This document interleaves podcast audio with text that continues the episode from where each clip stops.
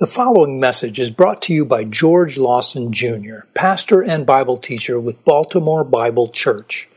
We'll be reading from the New American Standard Bible. For more information about this ministry, please visit us online at www.baltimorebiblechurch.org. So let's now open our Bibles and follow along with Pastor George as we loose the scriptures and let them speak. Why don't you take your Bibles uh, uh, with me and open up to uh, 1 John? Uh, we're going to be in 1 John uh, this afternoon. Are you ready for Christmas? Uh, that's a question that I've heard a lot, and what people, people usually mean by that question is Have you decorated yet? Have you prepared your dinner yet? And perhaps what people mean most often by that question, Are you ready for Christmas? is Have you purchased your gifts yet? the most common tradition of Christmas is the giving of gifts, and uh, there's nothing that's wrong with giving gifts to family and friends and to, to loved ones, uh, but I think we could all agree uh, that it can become too much of the focus and that it can get way out of control. Uh, a lot of people are spending uh, what they don't have uh, to buy what they can't afford for people who don't need them, and the priorities are often so misplaced. I remember a number of years ago, I was at a bus stop and uh, I was sitting next to this one individual uh, who was telling me how he was going to make sure that his girlfriend had a great Christmas this year. You know, he's saying, you know, I'm going to make sure my baby has a great Christmas. My baby's going to have a good Christmas. And then he opened up his book bag uh, to show me a couple of phones that he stole from his government office. He was planning to give his girlfriend uh, some stolen phones for Christmas. And it gave me a wonderful opportunity to share the gospel with him uh, because that's no way to celebrate the gift of Jesus Christ. I was told another story uh, where there was a car thief and he was about to steal a car on Christmas morning. But before he drove off, he noticed that there were some packages wrapped in the, the back seat. And uh, so he took the packages out, dropped the packages off at the front door, and then proceeded to drive away with the stolen car. Uh, this secret Santa uh, wanted to uh, show that he had a heart because he left the gifts, uh, because after all, this is the season for giving, even if you're the grand theft Santa. But that's no way, again, to celebrate Christmas. How do you celebrate the holy child of Bethlehem? It's about so much more than the gifts that we give or the lights that we decorate with or the Christmas parties that we attend. It's about so much more than just having a holly jolly Christmas saying hello to friends we know and having a cup of cheer. You're not truly celebrating the gift of Jesus if you're not celebrating the reason that Jesus came in the first place. And why did Jesus come? Listen to 1 John chapter 3 and verse 8. The Son of God appeared for this purpose to destroy the works of the devil. Jesus was sent on a sin destroying mission. Destroy means to render inoperative, to render powerless, to break the control of. And we know that he was sent to, to seek and to save. We understand that. Uh, Luke chapter 19 and verse 10 uh, says that Jesus was sent to seek and to save that which was lost. But Jesus was also sent on a mission to seek and destroy the works of the devil. Not just to seek and to save the lost, but also to seek and destroy the works of the devil. And that was the promise from the very beginning.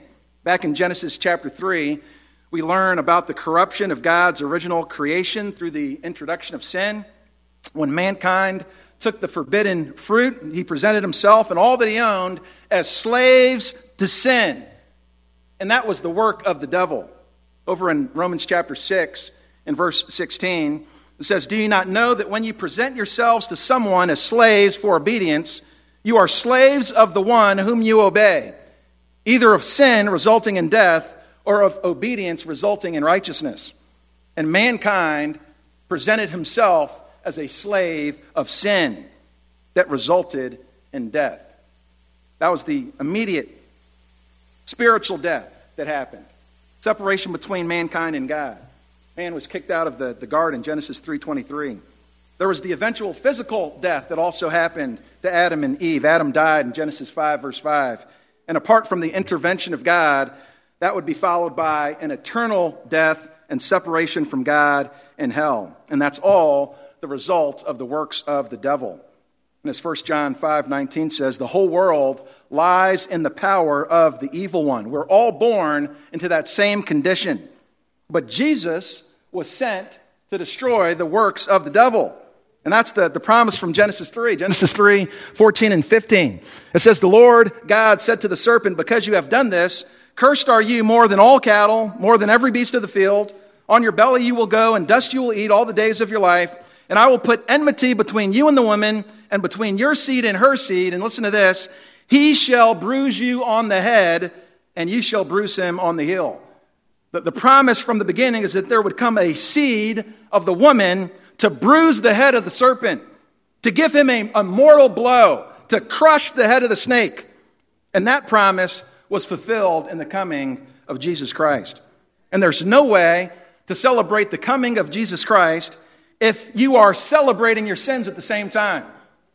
You cannot celebrate Christ and celebrate your sins at the same time. They're mutually exclusive. That's what Christ came to destroy. And how do you celebrate the, the coming of, of Christ if you're not also prepared to celebrate what Christ came to do? He came to destroy your sins. Are you prepared to celebrate that? Are you prepared to celebrate the destruction of your sins? Because that's what this is about. Come thou along, expected Jesus, born to set thy people free. Free from what? From our fears and sins, release us. Let us find our rest in thee. Born thy people to deliver, born a child and yet a king, born to reign in us forever. Now thy gracious kingdom bring. And for this year, for our Christmas message, we'll be taking a look at the incarnation from 1 John chapter 3, if you're not already there. Uh, the incarnation of Jesus Christ is a, a theme that we can find all over the scriptures, uh, which means that we're not restricted to the birth narratives uh, that we find in Matthew and Luke in our consideration of Jesus Christ coming in the flesh. Uh, we could literally talk about the incarnation from cover to cover in the Bible. You know, we already talked about Genesis 3, uh, where there was a promise of a seed of a woman, a reference to the virgin birth. So we could go from Genesis to talk about the incarnation, and we could take it clear over to the book of Revelation Revelations 12, verse 5 speaks about a woman, in this case, a reference to Israel, who gave birth to a son, Revelation 12 and verse 5, and she gave birth to a son, a male child, who was to rule all the nations with a rod of iron, and her child was caught up to God and to his throne. We could literally talk about the incarnation from cover to cover in the Bible. And that's part of the joy of, of Bible study, uh, because I'll, I'll never run out of material for as long as I live. You know, the, the, the, scriptures just get deeper and richer as the years go by, and that's one of the many confirmations that this book is divine because it's inexhaustible. Inexhaustible. Let's take a look at uh, 1 John chapter 3 and verse 5. Uh, we're just going to focus on, on verse 5, uh, but uh, I'll go ahead and, uh, and read a little bit earlier than that because this is a, uh, a text that uh, starts even at verse 4 uh, for the context. I'll just read the entirety for our consideration together. 1 John chapter 3, uh, starting at verse 4. 1 John chapter 3, starting at verse 4. Everyone who practices sin also practices lawlessness, and sin is lawlessness. You know that he appeared in order to take away sins, and in him there is no sin. No one who abides in him sins. No one who sins has seen him or knows him. Little children, make sure no one deceives you. The one who practices righteousness is righteous, just as he is righteous. The one who practices sin is of the devil, for the devil has sinned from the beginning. The Son of God appeared for this purpose, to destroy the works of the devil. No one who is born of God practices sin because his seed abides in him, and he cannot sin because he is born of God. By this, the children of God and the children of the devil are obvious. Anyone who does not practice righteousness is not of God, nor the one who does not love his brother. Why don't you bow with me for a word of prayer? Heavenly Father, we do thank you for your word, for the power of it, for the clarity of it. My Father, I pray that none of us would walk away confused about uh, what the scriptures mean by what they say. The scriptures are so clear. My Father, the difficulty comes because we don't want to accept what the scriptures say. It's not that the scriptures are muddled, confusing. Now, Father, the, the scriptures are meant to bring light. Now, so, Father, I pray that the light of your word would shine brightly today. In Jesus' name we praise you and give you thanks. Amen. You know that he appeared in order to take away sins. Now, like I mentioned, verse 5 is part of a larger discussion that starts at verse 4, ends at verse 10.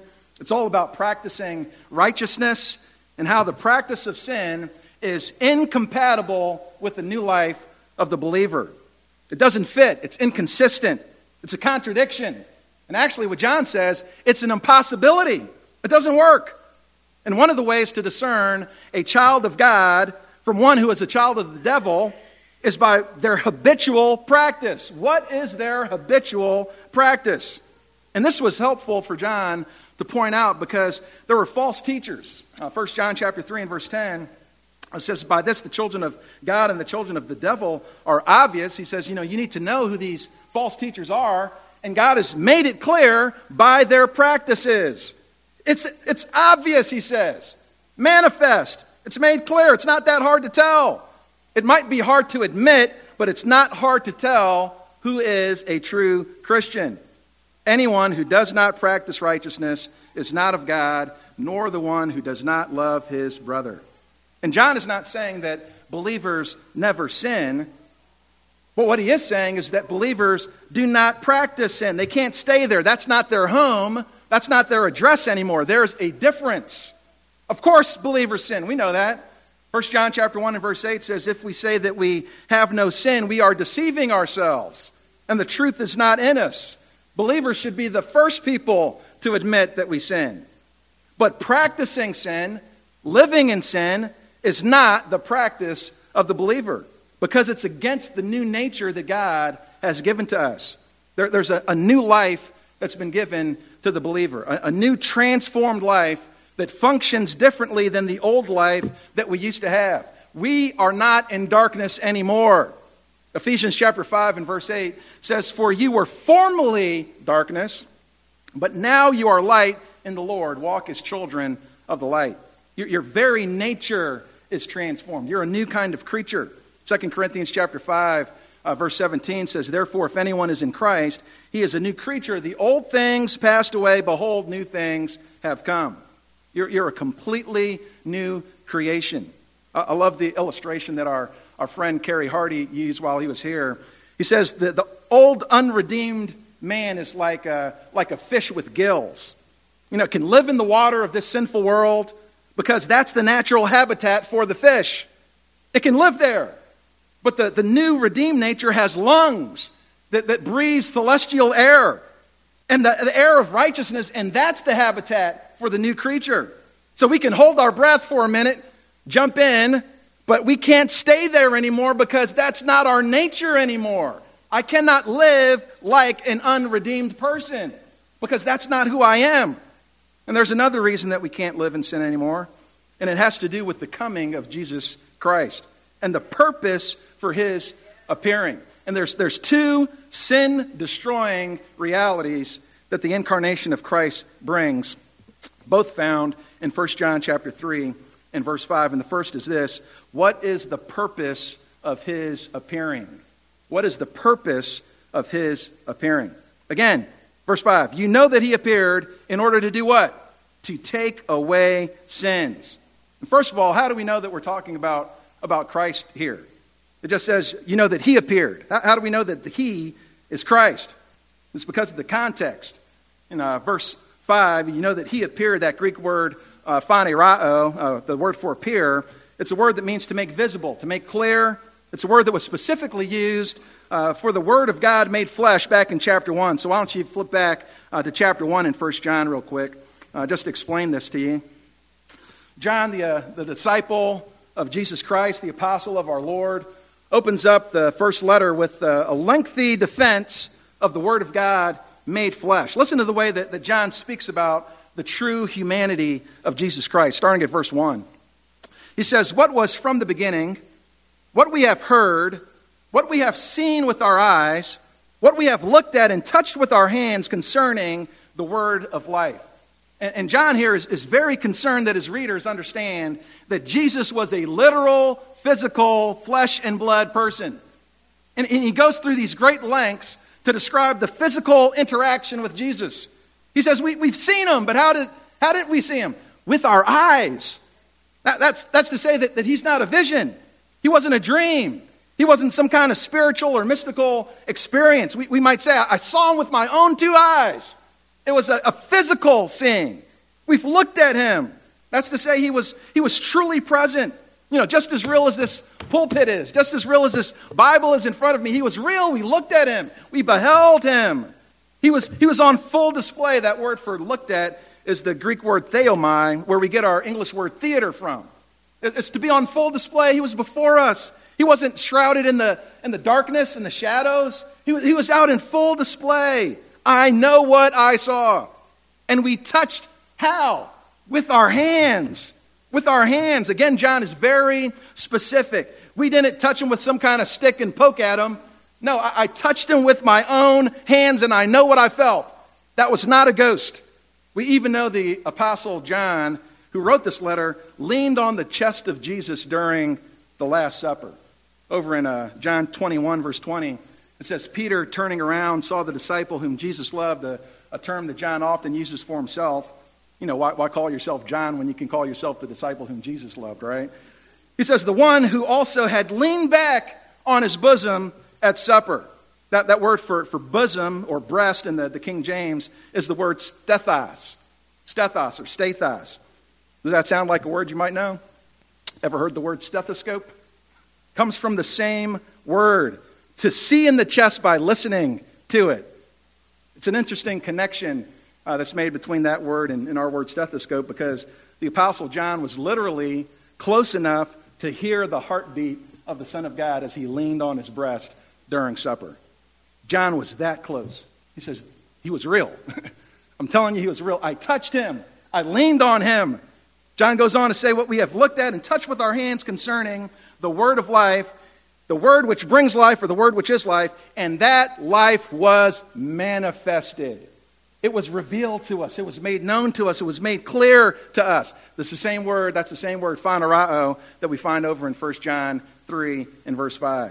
And it's John's way to say that Jesus was real flesh and blood human being. He was in the flesh, literally incarnate in the flesh. That's what incarnate means. Incarnate in the flesh, in bodily form. Jesus was not a phantom. He was not a ghost. He was not a spirit. He was not an angel. He was not a vision. He didn't exist as a symbol or as an idea. He did not just appear to be human. Jesus was truly human. And that's what we celebrate during the season, isn't it? That, that the Word of God was made flesh. You know, that, that Christmas hymn, Hark the Herald Angels Sing, says it well. Christ by highest heaven adored, Christ the everlasting Lord. Late in time, behold him come, offspring of the Virgin's womb, veiled in flesh, the Godhead see. Hail the incarnate deity, pleased as men with men to dwell, Jesus our Emmanuel. And the purpose for that appearing even from the time he was born as a baby, was to take away sins. That's why he was born. Matthew chapter 121. She will bear a son, and you shall call his name Jesus. Why? For he will save his people from their sins. Mary would bear a sin bearer. Mary would bear a sin bearer who would take away our sins. Same message that John the Baptist had over in uh, John 121. Behold, the Lamb of God who does what? Takes away the sins of the world. That's what he's come to do. The Lamb of God is here and he's going to take away the sins of the world. And, and John's words actually gave an early indication of how Jesus would take sins away. Because there was only one way that the Lamb would take those sins away, and it was by dying as a sacrifice, right? That's, that's the kind of connection that the Jewish audience would have made when they heard Jesus being referred to as a lamb, because lambs in particular were the primary animal of sacrifice. Lambs were offered up for purification, dedication, peace offerings, guilt offerings, sin offerings, burnt offerings. Lambs were the primary sacrifice for sin. The guilt of the nation was transferred to the animal, and the animal was slain. And that's what Jesus would be the sin bearing substitute. 1 John 1 7 says, The blood of Jesus his son cleanses us from all sin. And 1 Peter 1 19 says, With precious blood, as of a lamb, unblemished and spotless, the blood of Christ. And Jesus was able to do what no animal sacrifice could ever do. because the animal sacrifices couldn't actually take your sins away. They could cover over your sins temporarily, but they couldn't remove your sins. That's what Hebrews chapter 10 says. Hebrews 10, 11, and 12. Every priest stands daily ministering, offering time after time after time the same sacrifice, which can never take away sins. They offered up all these sacrifices, but none of them took the sins away. They, they covered them over until a later time when you had to do the same thing over again. But Jesus performs the once and for all sacrifice that can actually remove our sins, take them away. Take them away, right? Jesus would be that one sacrifice, and he could deal sin a mortal blow. That Greek word for take away, airo, means to lift up, to raise up, to take upon oneself. And Jesus was able to do that once and for all. He took sins away. And if you're here and you haven't trusted in Jesus Christ, do you understand that if you haven't trusted in Jesus Christ to take your sins away, that your sins are still in your possession? That if He has not taken your sins away, that you're holding on to your sins? Do you understand that? And one way or another, your sins will be destroyed.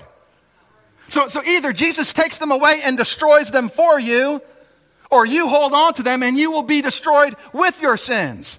But one way or another, sins must be destroyed. 1 John 3 8, the Son of God appeared for this purpose to destroy the works of the devil. 1 John 2 15, do not love the world nor the things in the world. If anyone loves the world, the love of the Father is not in him. For all that is in the world, the lust of the flesh, the lust of the eyes, the boastful pride of life, is not from the Father, but is of the world, and the world is passing away. And also its lusts. But the one who does the will of God, he lives forever. If, if you're still holding on to your sins, you're still holding on to this world, the lust of the flesh, the lust of the eyes, the pride of life, I'm holding on to that. That's what's near to me. That's what's dear to me. You will be destroyed along with it because sins must be destroyed. And unless you're ready to let go of your sins, you will be destroyed with your sins. Let it go. let it go. What are, what are you holding on to it for? Let it, let it go. And if you want to know what would bring honor to Christ, it would be letting go of your sins. That's, that's how you give honor to Christ. Let, let your sins go. Turn away from your sins. Trust in Christ. Trust, trust in Him for the forgiveness of your sins. If you're here and you're not a believer and you're listening to this, you need to turn to Jesus Christ. God is not impressed by how bright your lights are, how tall your tree is, how merry your celebration might be, how many gifts you've brought. He has come to destroy your sins. That's what Christ has come for. That's, that's what he's interested in. I'm, I'm interested in destroying sins. I'm not interested in all the, the celebration.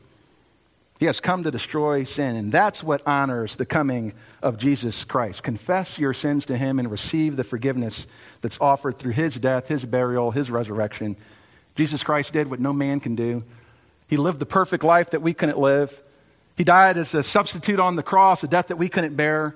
He rose again from the dead to prove that he had power over the grave, and he invites all who would turn to trust in him to come and find life. Come to me that you might have life. Jesus Christ offers his life in exchange for yours. Would you, would you trust him? Would you turn to him? But there's more to what John says back in 1 John 3 and verse 5. And I want, I want you to see this. I want you to th- see this. 1 John 3, verse 5. He says, You know that he appeared in order to take away sins. Plural. He speaks of sins in the plural, which doesn't refer to sin as a category, as a, as a lifestyle, but as the individual acts that are committed against him. And if you pay attention to the context, what John is discussing in this context is not the, the principle of sin, but the practice of it. In other words, he's not talking about the fact that we're sinners, he's talking about the habitual practice of sinning. Look at verse 4. Just look at the context. Verse 4. Everyone who does what? Practices sin also practices lawlessness. Verse 6 No one who abides in him sins, talking about the, the continual practice of it. Verse 8 The one who practices sin is of the devil. Verse 9 No one who is born of God practices sin. So when John says in verse 5, you know that he appeared in order to take away sins, what is he talking about? He's talking about the practice of sins. He's not simply saying that Jesus died to pay the penalty of our sins. That's true. We understand that. That's what justification is, right? That's when the righteousness of Christ is imputed to us by faith. We trust in Christ. He gives us His righteousness. He takes our sins. That's what happens in justification. The moment that you believe in Jesus Christ, He takes your sins away. 1 John 2, verse 12 says, I'm writing to you, little children, because your sins have been forgiven you for His name's sake. We know that, that Christ forgives sins. But He's not talking about that justification, that transaction that takes place. He's also not talking about the future freedom from the presence of sin. That's what our glorification is all about, right? 1 John chapter 3 and, and verse 2, it says, Beloved, now we are children of God, and it has not yet appeared as uh, what we will be. We know that when he appears, we will be like him because we will see him just as he is. That's glorification. When we're like Christ, when we're in his presence and we become like him. But John here is talking about the practical removal of the practice of sinning that happens during this life, the, the progressive sanctification that's a result of our regeneration. And I know this might be a little more theological than you're used to for a Christmas message, but I'm not going to apologize for that. Scripture describes this regeneration as the seed of life that's planted within us. And that seed produces righteousness. God's life implanted within the soul of man, and that seed produces righteousness. That's why over in uh, 1 John 3 and verse 9, it says, No one who is born of God practices sin. Why? Because his seed abides in him. You've, you've got a new life now. James chapter 3 and verse 18, you might want to jot this down. James 3:18, it calls that seed the seed whose fruit is righteousness. You've been given a new life. A seed has been implanted in you. And the way that, that that seed works its way out is in righteousness. That seed, that new life has been given to you, and the fruit is righteousness. So, what John is teaching us here is that Jesus came in order to give us the kind of life that frees us from the practice of sin. He gives us the kind of life that produces the fruit of righteousness. That's what he's come to give. And we often think about uh, sanctification uh, related to the role of the Holy Spirit, that the Holy Spirit sanctifies us. And we know that's true. Romans uh, 8 and 13 uh, says, By the Spirit you are putting to death the deeds of the body. But it is also Jesus who frees us from the practice of sin. Ephesians chapter 5, 25 and 26, it says, Christ also loved the church, gave himself up for her, so that he might sanctify her. Christ has a role in sanctifying us. It doesn't just free us from the penalty of our sins and justification, He also frees us from the power of our sin and, and, and lives that have been regenerated and are now united to Him. Titus chapter 2, verse 14, it says, He gave Himself for us, speaking about Christ, to redeem us from every lawless deed and to purify for Himself a people for His own possession, zealous for good deeds. Good deeds worked out where? Right now on earth. Christ has come to purify for himself a people zealous for good deeds. And that's why I say if you're not celebrating righteousness, you're not celebrating Christmas. If you're not celebrating righteousness, you're not celebrating Christ. If you get drunk at your holiday party, if you become discontent over what you didn't get, uh, if you start flirting with a coworker uh, or engage in some sinful activity, but it's all in the spirit of Christmas, don't fool yourself you are not celebrating Christ. You're not celebrating Christmas if you're celebrating your sin. And don't try to convince yourself that what you're doing has anything to do with Christ. Hail the heaven born Prince of Peace. Hail the Sun of Righteousness. Light and life to all he brings, risen with healing in his wings. He appeared in order to practically take away the practice of sins. He gave himself up to purify for himself a people zealous for good deeds. That was the purpose for his appearing.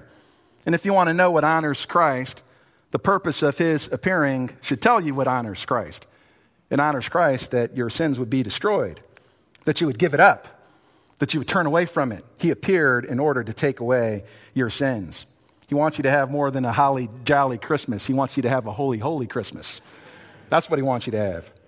But not only does the purpose of his appearing tell us what honors Christ, the nature of his appearing tells us what honors Christ? What is the nature of his appearing?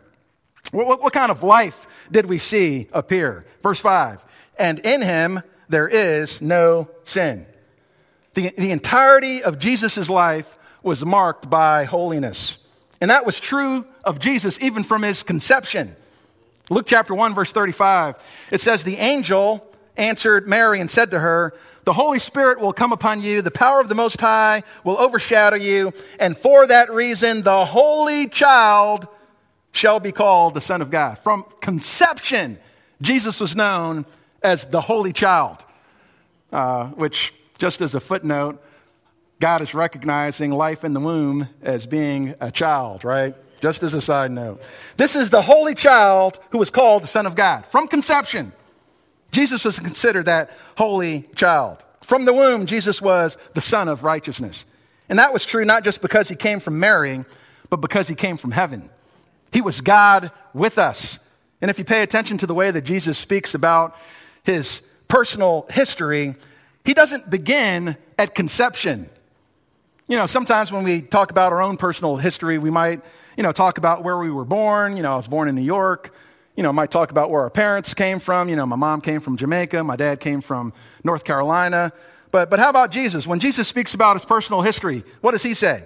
This is what he says. For I came down from heaven. John 3:31. He who comes from above is above all. He says this, John 8:23. I am from above. You are of this world. I'm not of this world. John 16, verse 28. I came forth from the Father and have come into the world. And the reality is, is that Jesus was sinless not because he came from Mary, but because he came from heaven. And even Mary confessed the need for a Savior. Luke chapter 1, verse 47. And my spirit has rejoiced, Mary says, in God, my Savior. It wasn't Mary's sinlessness that made Jesus the holy child of Bethlehem. Jesus was sinless because he was the only Holy One of heaven. But it was the, the virgin birth that preserved the Holy One of heaven from any contamination from Joseph's seed. Uh, J. Gresham Machen, uh, in his uh, book, the, the Virgin Birth, actually a, a native uh, from Baltimore, uh, J. Gresham Machen, he writes this If Jesus was conceived like all other men, then he stood under the Adamic curse like the rest of us who descend from Adam by natural generation. And he would not have been an acceptable Savior of men before God. But this would mean, in turn, the end of Christianity as a redemptive religion, since there would then be no one who could offer himself up to God as an acceptable, unblemished sacrifice to satisfy divine justice and reconcile man to God. It had to be a virgin birth. Robert Reymond, in his systematic theology, writes while the virginal conception is not necessarily the total explanation for Jesus' sinlessness, it is a fact that if Jesus had been the offspring of the union of a human father and mother, such a natural generation would have entailed depravity and implicated Jesus in Adam's first sin. In other words, if Jesus was in Adam, then Jesus received the nature of Adam. Romans 5:19 says for as through the one man's disobedience the many were made sinners. And 1 Corinthians 15:22 says for as in Adam all die. The, the virgin birth preserved and protected the purity of Jesus Christ. But it wasn't the virgin birth that produced the purity of Jesus Christ. It didn't contribute to the sinlessness of Jesus Christ. It was the power of the Most High that overshadowed Mary. And for that reason, this was the Holy Child who was called the Son of God. But all throughout Jesus' life, that purity was tested, right? Beginning in his ministry, he was led into the wilderness to be tempted by the devil. After passing every temptation, Jesus said to Satan, Go, for you shall worship the Lord your God and serve him only. And the devil left him. Jesus defeated sin and temptation. During his ministry, Jesus' accusers came to Jesus, and Jesus could say, You know, which one of you convicts me of sin? I'll, I'll wait.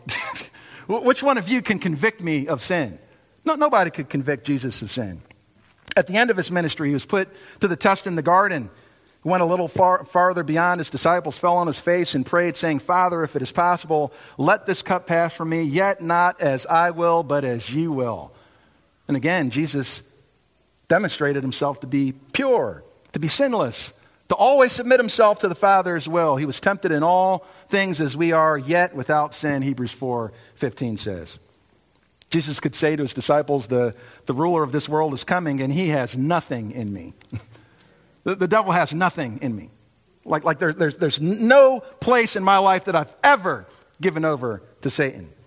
And that's true up until this present day. Jesus is without sin. It's in the present tense here. In him there is no sin. He lived an entire life free from sin.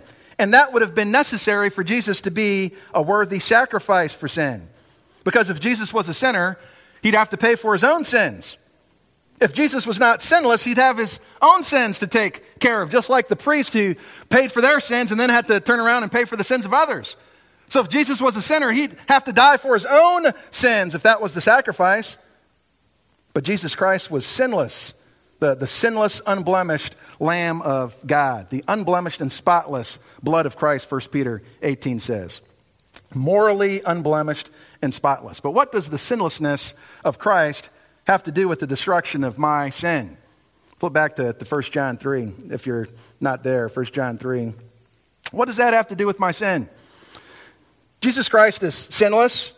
We understand that. In him, there's, there's no sin. I, I agree with that. But what does the sinlessness of Christ have to do with, with me and the destruction of sin? Think about the connection. Scripture says, In him there is no sin. But where does the believer abide? In him. in him. He abides in Christ through the power of the Spirit. Actually, the word abide is used throughout 1 John to speak of our salvation, our connection to Jesus Christ. In 1 John 4 and 15, it says, Whoever confesses that Jesus is the Son of God, God abides in him and he in God. 1 John 4 13 says, By this we know that we abide in him and he in us, because he has given us of his Spirit. So we abide in Christ, or we abide in God. One of the frequent ways that John speaks about our salvation, our union with Jesus Christ, that we're in him. But here's the contradiction How can I consider myself to be in him and in sin at the same time? If in him there is no sin. 1 John 2 6 says, The one who says he abides in him, you say you abide in him, then you ought to walk in the same manner as he walked. If I say that I'm connected to Jesus Christ and in him there's no sin, in me I should be free from sin. I should be seeking to be free from sin. Sin is incompatible with the one who says he's abiding in Christ. It shows a disdain for the authority of God, a disregard for the person and work of Jesus Christ. Now look at verse, verse 6, the next verse down. It says, No one who abides in him sins, and no one who sins has seen him or knows him. What does it mean to see? You know, to see in this context isn't talking about seeing him physically. You know, John knows that these believers haven't physically seen Jesus Christ. What he's saying is that uh, you really don't have a, a true perception of who he is. If you, if you think that you can be in Christ and in your sin at the same time, you don't really know who Jesus is. You don't really have a good idea of who Jesus is if you think you can be in him and in your sin at the same time. You may talk a lot about him, but you don't have a real understanding of him. This is the Holy One of heaven. This is the one in whom there is no sin. And if I think that Jesus is okay with me and my sin, I don't know Jesus. I don't really know him if I think he's okay with me and my sin. And to know him, that's a, a word of relationship. It's the Greek word gnosko. You know, it says no one has seen him or knows him. That word gnosko speaks about a relational knowledge. And John is saying if you're practicing sin and you're claiming to have a relationship with Jesus Christ, it doesn't matter how much you might talk about him, it's not a true relationship. To say that I have a relationship with Christ, but I still maintain my relationship with my sins, it can't be the same. Like one has to go. One has to go. And it's actually here in the perfect tense, which says that you never had that relationship, regardless of what you might want to claim. So, John is not saying that, again, that believers don't sin. We have an advocate with the Father when we do sin, but he's saying that we don't practice our sins and we shouldn't be deceived into thinking that we're true believers if we're living in an unbroken pattern of habitual, consistent, characterizing sins. We cannot call ourselves believers. And then the very next verse John says this in verse 7 Little children, make sure no one deceives you. Why? Because there's going to be a lot of people who want to deceive you. A lot of people are going to say, hey, it's okay. How many churches today are condoning and tolerating sins, redefining what sin is. It's an alternate lifestyle. It's okay. You know, God's okay with that. Don't let anybody deceive you. What the scripture says is you cannot continue, maintain an unbroken habitual pattern of sin and still claim to be a believer. It's not true. Don't be deceived. Sin can no longer be the ruling principle of your life as a believer. It's been broken. It's been broken. Why? Because Jesus has come to break it. and he's given you a new life in order to break it. It's been broken. The power of sin has been broken in your life if you're a believer because Jesus has come to destroy the works of the devil. That's what he's come for. Sin can no longer be the ruling principle of your life. It does not control the believer. Sin is not holding the remote control in your life anymore, okay? It's not, it's not controlling what you do. The child of God has made a break with sin. And John is saying that those who practice sin and lawlessness show a disdain for the authority of God, they show a disregard for the work of Christ, they show a disinterest in any relationship with God, and you don't need to be fooled by thinking anything different. This is what the scripture says. This is what Christ has come for. Are you ready for Christmas? Are you ready for Christmas? In the year uh, 1665 to 1666, there was a great plague in London. It was uh, the last epidemic of the bubonic plague to occur in England.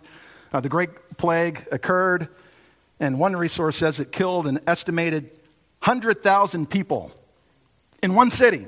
So, so one out of every four people in the period of 18 months died. Think about one out of every four people that you know right now dying. That's, that's the kind of plague that happened. It was called the Great Plague in London. Four years after the introduction of this plague, a book was published in 1669, and the author's, in the author's words, his book was begun and almost finished before the late sore and great plague began. And therefore, as a memorial of it, he says, I've taken occasion to give it a name or a title from thence. Ralph Venning, the author of this book, he titled his book The Plague of Plagues. But his book was not about the bubonic plague, it was about the greater plague. It was about the plague of sin. And today, the same book is known by the title, The Sinfulness of Sin. And he referred to sin as the plague of plagues. He wrote about the, the universal mischief that sin has done to mankind. Listen to what he wrote. He says, Nothing is so evil as sin, nothing is evil but sin. As the sufferings of this present time are not worthy to be compared with the glory that shall be revealed in us, so neither the sufferings of this life nor of that to come are worthy to be compared with the evil of sin. No evil is displeasing to God or destructive to man but the evil of sin. Sin is worse than affliction, it's worse than death, it's worse than the devil, it's worse than hell. Affliction is not so afflictive, death is not so deadly, the devil is not so devilish, and hell is not so hellish as sin is. The four evils I've just named affliction, death, the devil, and hell are truly terrible. And from all of them, everyone is ready to say, Good Lord, deliver us. Yet none of these, nor all of them together, are as bad as sin. Therefore, our prayer should be to be delivered from sin. And if God hear no prayer else, yet as to this, we should say, We beseech thee, hear us, good Lord. Deliver us from sin. And when Jesus came, what did he come to do? He came to deliver us from sin. That's what he came to do. The Son of God appeared for this purpose to destroy the works of the devil. You know that he appeared in order to take away sins. Jesus was sent on a sin destroying mission. That's what we should think about. That's what we should be celebrating. That's what should bring us joy this season. Amen. Joy to the world, the Lord has come. Let earth receive her King. Let every heart prepare him room, and heaven and nature sing. No more let sins and sorrows grow, nor thorns infest the ground. He comes to make his blessings flow as far as the curse is found. He rules the world with truth and grace and makes the nations prove the glories of his what? His righteousness and wonders of his love. Let's pray. Heavenly Father, we thank you for a Savior who has come to destroy sin He's come on a, a, a mission to seek and to destroy. And uh, Father, we, we thank you that, that we have a Savior who's come to take away not just the, the penalty of our sins and not just the presence of sins in the future, but even right now, the power of sin has been broken in our lives because of Jesus Christ. And Father, the way that we honor Jesus Christ during this season is that our sins would be destroyed, that we would willingly come with our sins, that we would willingly ask you to take them away, that we would not hold on to our sins but Father, that we would honor you by, by living in righteousness because that's what Christ has come for. In Jesus' name we praise you and give you thanks. Amen. You have been listening to George Lawson Jr. of Baltimore Bible Church. To hear other messages or to find out about upcoming events or where we meet for weekly church services, please visit us online at www.baltimorebiblechurch.org. Baltimore Bible Church reserve all copyright protection under applicable law. Our copyright policy is available on our website and includes instructions for and limitations on duplicating CDs and all digital files.